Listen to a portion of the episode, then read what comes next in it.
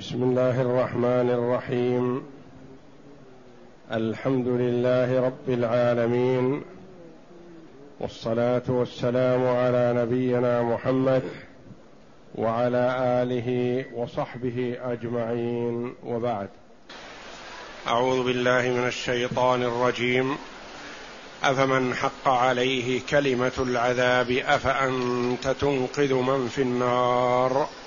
لكن الذين اتقوا ربهم لهم غرف من فوقها غرف مبنية تجري من تحتها الأنهار. وعد الله لا يخلف الله الميعاد. ألم تر أن الله أنزل من السماء ماء فسلكه ينابيع في الأرض فسلكه ينابيع في الأرض ثم يخرج به زرعا مختلفا ألوانه ثم يهيج ثم يهيج فتراه مصفرا ثم يجعله حطاما. إن في ذلك لذكرى لأولي الألباب. هذه الآيات الكريمة من سورة الزمر. يقول الله جل وعلا أفمن حق عليه كلمة العذاب أفأنت تنقذ من في النار؟ هذه الآية بعد قوله جل وعلا والذين اجتنبوا الطاغوت أن يعبدوها وأنابوا إلى الله لهم البشرى. فبشر عباد الذين يستمعون القول فيتبعون أحسنه. أولئك الذين هداهم الله وأولئك هم أولو الألباب. بعدما أثنى الله جل وعلا على من اجتنب الطاغوت وأناب إلى الله ورجع إليه وعبده وحده لا شريك له. ثم بشرهم جل وعلا على لسان محمد صلى الله عليه وسلم فبشر عباد الذين يستمعون القول فيتبعون أحسنه. والبشارة لهؤلاء على ألسنة الرسل صلوات الله وسلامه عليهم أجمعين. وتأتي كذلك من الملائكة عليهم الصلاة والسلام عند الاحتضار. إن الذين قالوا ربنا الله ثم استقاموا تتنزل عليهم الملائكة ألا تخافوا ولا تحزنوا وأبشروا بالجنة التي كنتم توعدون. ثم بعد القيام يوم القيامة وبعد التوجه إلى عرصات القيامة تتلقاهم الملائكة وتبشرهم بما أعد الله جل وعلا لهم من النعيم المقيم. ثم قال جل وعلا لينظر العاقل وليتأمل هؤلاء حال هؤلاء في البشارة في الدنيا والآخرة أفمن حق عليه كلمة العذاب؟ هؤلاء خير أم من حق عليه كلمة العذاب؟ أفأنت تنقذ من في النار؟ هؤلاء الذين حق عليهم كلمة العذاب ما هي كلمة العذاب؟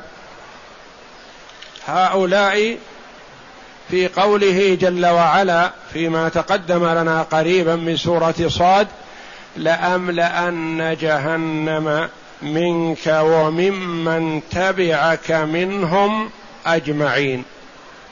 الآية الخامسة والثمانون من سورة صاد. وفي قوله جل وعلا في سورة الأعراف الآية الثامنة عشرة لمن تبعك منهم لأملأن جهنم منكم أجمعين. هؤلاء الذين حق عليهم العذاب أنت يا محمد لا تستطيع أن تنقذهم من النار. هؤلاء علم الله جل وعلا ازلا أنهم يضلون عن الصراط المستقيم ولا يقبلونه. ففي هذا تسلية للنبي صلى الله عليه وسلم. لما حرص على إسلام وإيمان الناس عموما وقرابته خاصة قيل نزلت في أبي لهب وابنه. حرص النبي صلى الله عليه وسلم على إيمانه وهو عمه أخو أبيه. ويقول عليه الصلاة والسلام أما علمت أن عم الرجل صنو أبيه يعني مثل أبيه. لما حرص على إيمانه فلم يكتب الله جل وعلا له ذلك قال الله أفمن حق عليه كلمة العذاب. الهمزة للاستفهام الإنكاري. ومن هذه يصلح أن تكون موصولة؟ الذي حق عليه كلمة العذاب. أتستطيع أن تخلصه؟ لا تستطيع. من حق عليه كلمة العذاب لا تتأسف عليه. فمن هذه؟ يصلح أن تكون موصولة بمعنى الذي ويصلح أن تكون شرطية. وإذا قلنا إنها شرطية من حق عليه العذاب فأنت لا تنقذه. فتكون الفاء واقعة في جواب الشرط.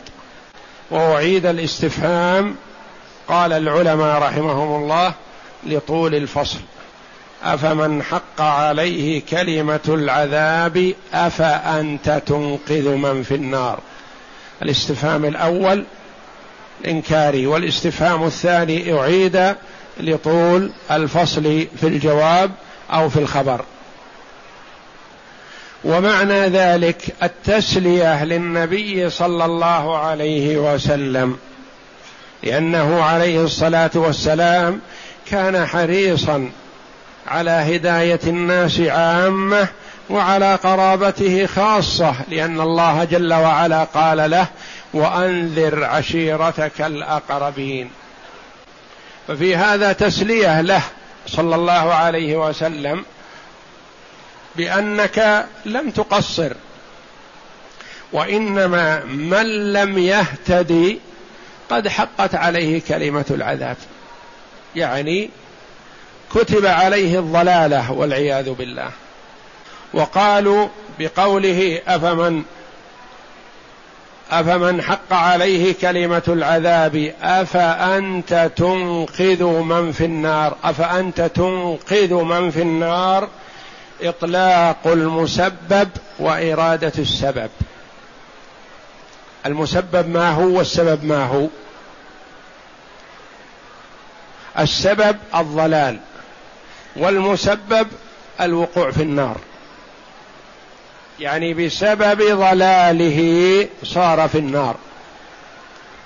فأطلق المسبب الذي هو النار والعذاب على السبب الذي هو الضلال.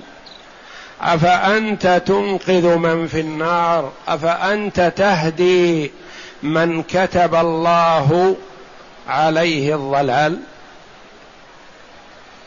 لأنه إلى الآن ما دخل النار. وإنما ضلاله سبب لدخول النار. وهو سبب محقق. فأطلق المسبب وأريد السبب. أي أنك لا تهديه. ثم قال جل وعلا لكن الذين اتقوا ربهم لهم غرف من فوقها غرف مبنية. لكن الذين اتقوا ربهم من هم؟ هم المخاطبون في قوله تعالى يا عبادي فاتقون. ثم وصفهم بقوله والذين يجتنبون والذين اجتنبوا الطاغوت أن يعبدوها وأنابوا إلى الله. إلى آخرها. هؤلاء وصفوا بعدد من الصفات. لكن الذين اتقوا ربهم الموصوفون بأنهم اجتنبوا الطاغوت أن يعبدوها وأنابوا إلى الله وأنهم الذين يستمعون القول فيتبعون أحسنه.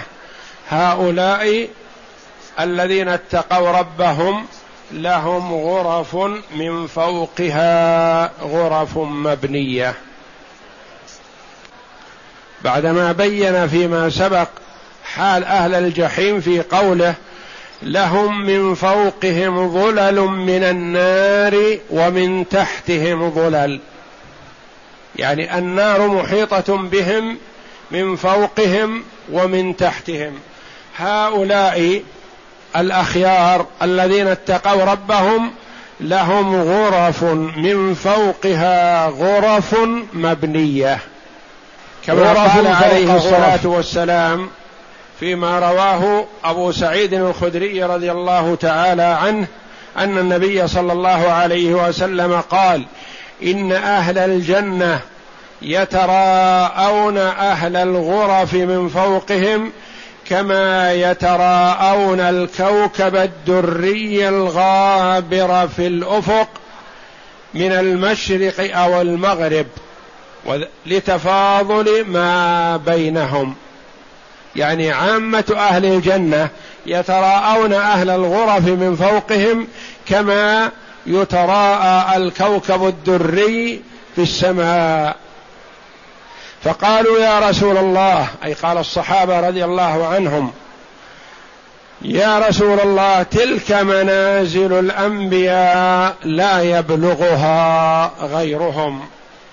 قال بلى والذي نفسي بيده يعني يبلغها غيرهم. رجال آمنوا بالله وصدقوا المرسلين. متفق عليه. حديث صحيح. رجال آمنوا بالله وصدقوا المرسلين. ولا شك أن أهل الجنة آمنوا بالله وصدقوا المرسلين وإلا لو لم يؤمنوا بالله ولم يصدقوا المرسلين ما دخلوا الجنة. لكن هؤلاء ما هي ميزتهم؟ كمال الإيمان وكمال التصديق. دلالة على تفاوت الإيمان وأن الإيمان يزيد وينقص كما هو مذهب أهل السنة والجماعة. وكما قال عليه الصلاة والسلام المؤمن القوي خير وأحب إلى الله من المؤمن الضعيف وفي كل خير. ليس المراد قوة البدن لا. قوة الإيمان المؤمن القوي في إيمانه خير وأحب إلى الله من المؤمن الضعيف وفي كل خير. فلا شك أن الإيمان يزيد وينقص. يزيد بماذا؟ بالطاعة. وينقص بماذا؟ بالمعصية. هذا مذهب أهل السنة والجماعة. فالناس يتفاوتون بالإيمان. فإيمان أبي بكر الصديق رضي الله عنه ليس كإيمان سائر الصحابة. وإيمان الصحابة رضي الله عنهم ليس كإيمان التابعين. وإيمان التابعين والقرون المفضلة ليس كإيمان من بعدهم على العموم وإلا فقد يوجد في الازمنه المتأخرة من يدرك الخير الكثير إلا أنه لا يدرك فضل الصحبة. فضل الصحبة لا يدرك. وأما التقدم والسبق في الأعمال الصالحة فقد يدرك اللاحق السابق ويسبقه في بعض الأعمال. لهم غرف من فوقها غرف يعني منازل في الجنة رفيعة. فوقها منازل هي أرفع منها ويتنقلون من غرف إلى غرف أعلى منها. مبنية أي بناء المنازل في إحكامها أساسها وقوة بنائها. وليست مظاهر فقط أو لا تصلح للسكن بل هي مبنية. تجري من تحتها الأنهار. قد يقول قائل إذا كانت المنازل عالية بهذا العلو من أين يصلها الماء؟ أو ينال الإنسان مشقة في وصول الماء كحال الدنيا الذي يكون في أعلى الجبل يتعب في إيصال الماء إليه. نفى الله جل وعلا ذلك عنهم بقوله تجري من تحتها الأنهار. أنهار الجنة الأربعة الماء واللبن والخمر والعسل تجري بغير أخدود. تمشي حسب ما يريد الساكن. وتمر عليه أعلى وفوق بإذن الله جل وعلا. ولا يتصور الإنسان في الدنيا نعيم الجنة. كما ورد في الحديث القدسي أعددت لعبادي الصالحين ما لا عين رأت. ولا أذن سمعت ولا خطر على قلب بشر. ما يخطر على البال نعيم أهل الجنة ولا خطر على قلب بشر. فهذه الغرف المبنية العالية الرفيعة التي ترى بالنسبة للجنة كما يتراءى الكوكب الغابر في الأفق. بعيد. هؤلاء تجري من تحتها الأنهار. الأنهار الأربعة تمر بها. وعد الله. وعد مصدر. مؤكد لمضمون الجملة. كأنه قال وعد الله المؤمنين أو وعدهم الله ذلك وعدا. وعد الله لا يخلف الله الميعاد. لا يخلفه جل وعلا. وما وعده جل وعلا من النعيم فهو لا يخلفه لأن الله جل وعلا منزه عن إخلاف الوعد بالنعيم. وأما إخلاف الوعيد فهو كرم من الله جل وعلا. قد يتوعد الله جل وعلا صاحب الكبيرة والمعصية يتوعده بالعذاب في الآخرة ثم يعفو الله جل وعلا عنه.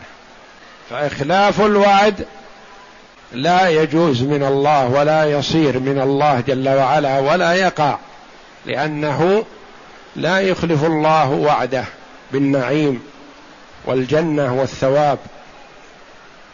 ولكن وعيد الله جل وعلا وخاصة لأهل الكبائر وأهل الذنوب فقد يعفو الله جل وعلا عنه. أما الكافر فلا لأن الله جل وعلا حرم عليه الجنة.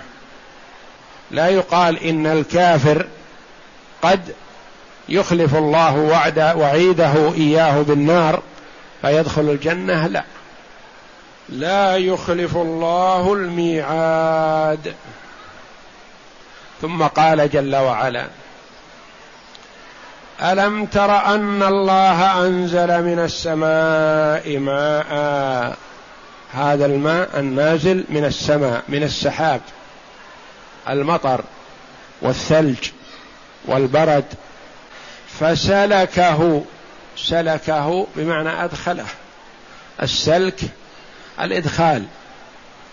فسلكه ينابيع في الأرض يعني منابع أماكن عيون ومجاري داخل الأرض.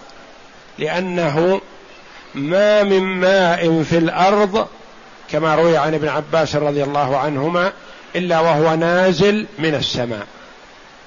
بعيد في الأرض أو قريب.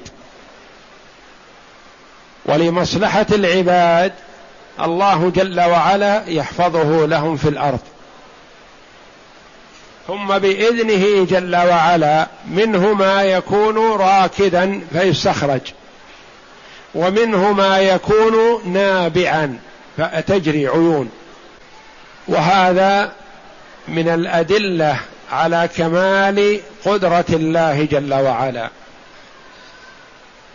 ألم ترى يعني تعلم ذلك وكل يعلمه كل عاقل يعرف هذا. ألم تر أن الله أنزل من السماء ماء فسلكه ينابيع في الأرض أي أدخله في الأرض وجعله يسلك فيها مسالك ومنابع لحاجة العباد متى شاءوه. قال ابن عباس رضي الله عنهما ما في الأرض ماء إلا نزل من السماء ولكن عروق في الأرض تغيره. يعني حتى الماء المر والملح نازل أصله نازل من السماء لكن تغير بالتربة والأرض. فذلك قوله تعالى فسلكه ينابيع في الأرض. ثم بعد دخوله الأرض يخرج به زرعا مختلفا ألوانه. الماء واحد. والتربة واحدة. والنبات مختلف بإذنه تعالى. بر وشعير ودخن وذرة وحبوب متنوعة. وعلف للدواب وثمار لبني آدم والماء واحد والتربة واحدة لكنه ينوعه جل وعلا لمصالح عباده. العشب كذلك في البرية هكذا يختلف اختلافا كثير والأرض هي هي والماء هو هو. لكن بإذنه جل وعلا يختلف النبات. ثم يخرج به زرعا مختلفا ألوانه. هذا أحمر وهذا أصفر وهذا أخضر وهذا زهري وهذا بشكل وهذا بشكل. يستمر على هذا ما شاء الله. ثم يهيج. يبدأ به الجفاف واليبس. يقال هاج النبات يهيج هيجا إذا تم جفافه. وحان له أن ينتشر عن منيته. ينتهي. تجده يأتيه الماء في الأول فيخضر بإذنه تعالى. ويزهر وينع. ثم مهما صببت عليه الماء إذا انتهت مدته بإذنه تعالى يبس. ما ينفعه الماء. ينفعه الماء في حال وعند انتهائه ينتهي الاستفادة من الماء. ثم يهيج فتراه بعد خضرته ونضارته وحسن رونقه مصفرا. قد ذهبت الخضرة والنضره يصفر وهو باقي متماسك. ثم فترة يسيرة ثم يجعله حطاما. أقل الريح تأتيه تكسره. ويكون حطام يابس والماء تحته وهو يابس. ثم يجعله حطاما يابسا هشيما يتكسر. إن في ذلك لذكرى لأولي الألباب. هذه فيها تذكرة لمن؟ لأصحاب العقول. أما فاقد العقل فلا يستفيد. لكن يستفيد صاحب العقل من ماذا؟ من هذا الزرع. ليس هذا هو المقصود. المقصود حال الدنيا للإنسان ينظر. حال ابن آدم. وقت طفل رضيع. ثم يشب ويكون في حسن شبابه ورونقه ونشاطه وقدرته واستدراكه وكمال علمه ومعرفته وتدبيره للأمور. ثم يبدأ في النزول حتى يكون كحال الطفل الرضيع. إذا أتيت إليه وسلمت عليه وأعطيته حلاوة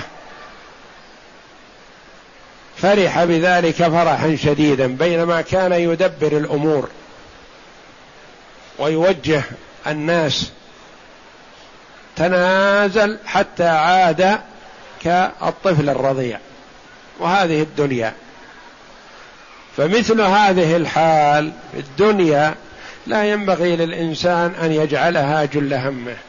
افرض أنه جعلها همه وجمع ما جمع ثم عاد بذاته وصار كالطفل الرضيع. عنده الأموال الطائلة لكن يفرح إذا أعطي الحلاوة. وجمعه لهذا المال كله لا فائدة له. منه. فإذا كان عمله في حال قدرته ونشاطه لآخرته وجده أمامه. ما ضاع عليه. فهذه حال الدنيا وحال المرء فيها. يتعظ ويتذكر ينظر حال النبتة التي مدتها ثلاثة أشهر أو أربعة أشهر أو خمسة أشهر أو ستة أشهر. ينظر مبدأها ثم استواءها واكتمالها ثم فناءها وهو كذلك. طالت مدته أو قصرت. كان عمره أربعين سنة أو ستين سنة أو ثمانين سنة أو زاد على المئة. هذه النهاية. فهذا بيان لحال الدنيا بشيء محسوس يدركه كل أحد. وحال المرء فيها. إن اغتنم وجوده فيها وزرع لآخرته وجد ذلك. وإن زرع لدنياه فهو صار لغيره. ثم إن كان من حلال فهو يؤجر عليه ويستعين به من بعده في الخير وإن كان من حرام والعياذ بالله فعليه العذاب ولغيره الثمرة. ثم أنه غالبا إذا كان المال نشأ من حرام أنه لا يستعان به على الطاعة. هذا هو الغالب وإنما يستعان به على المعصية والعياذ بالله. إن في ذلك الإشارة إلى الأفعال الخمسة المتقدمة. ألم تر أن الله أنزل من السماء ماء فسلكه ينابيع في الأرض ثم يخرج به زرعا مختلفا ألوانه ثم يهيج فتراه مصفرا ثم يجعله حطاما. خمسة أفعال.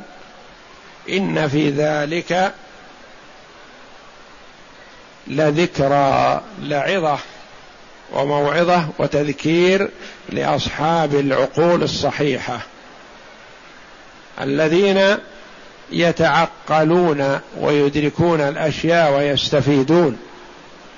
أما الساهي الله الغافل فهو لا يدري عن حاله حتى يباغته الأجل وهو معرض عما ينفعه منهمك فيما يضره.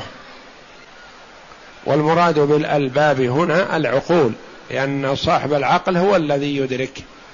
وأما فاقد العقل أو من كان عقله ضعيف فلا يستفيد. إن في ذلك لذكرى لأولي الألباب. جعلنا الله وإياكم منهم. والله أعلم. وصلى الله وسلم وبارك على عبده ورسول نبينا محمد وعلى آله وصحبه أجمعين.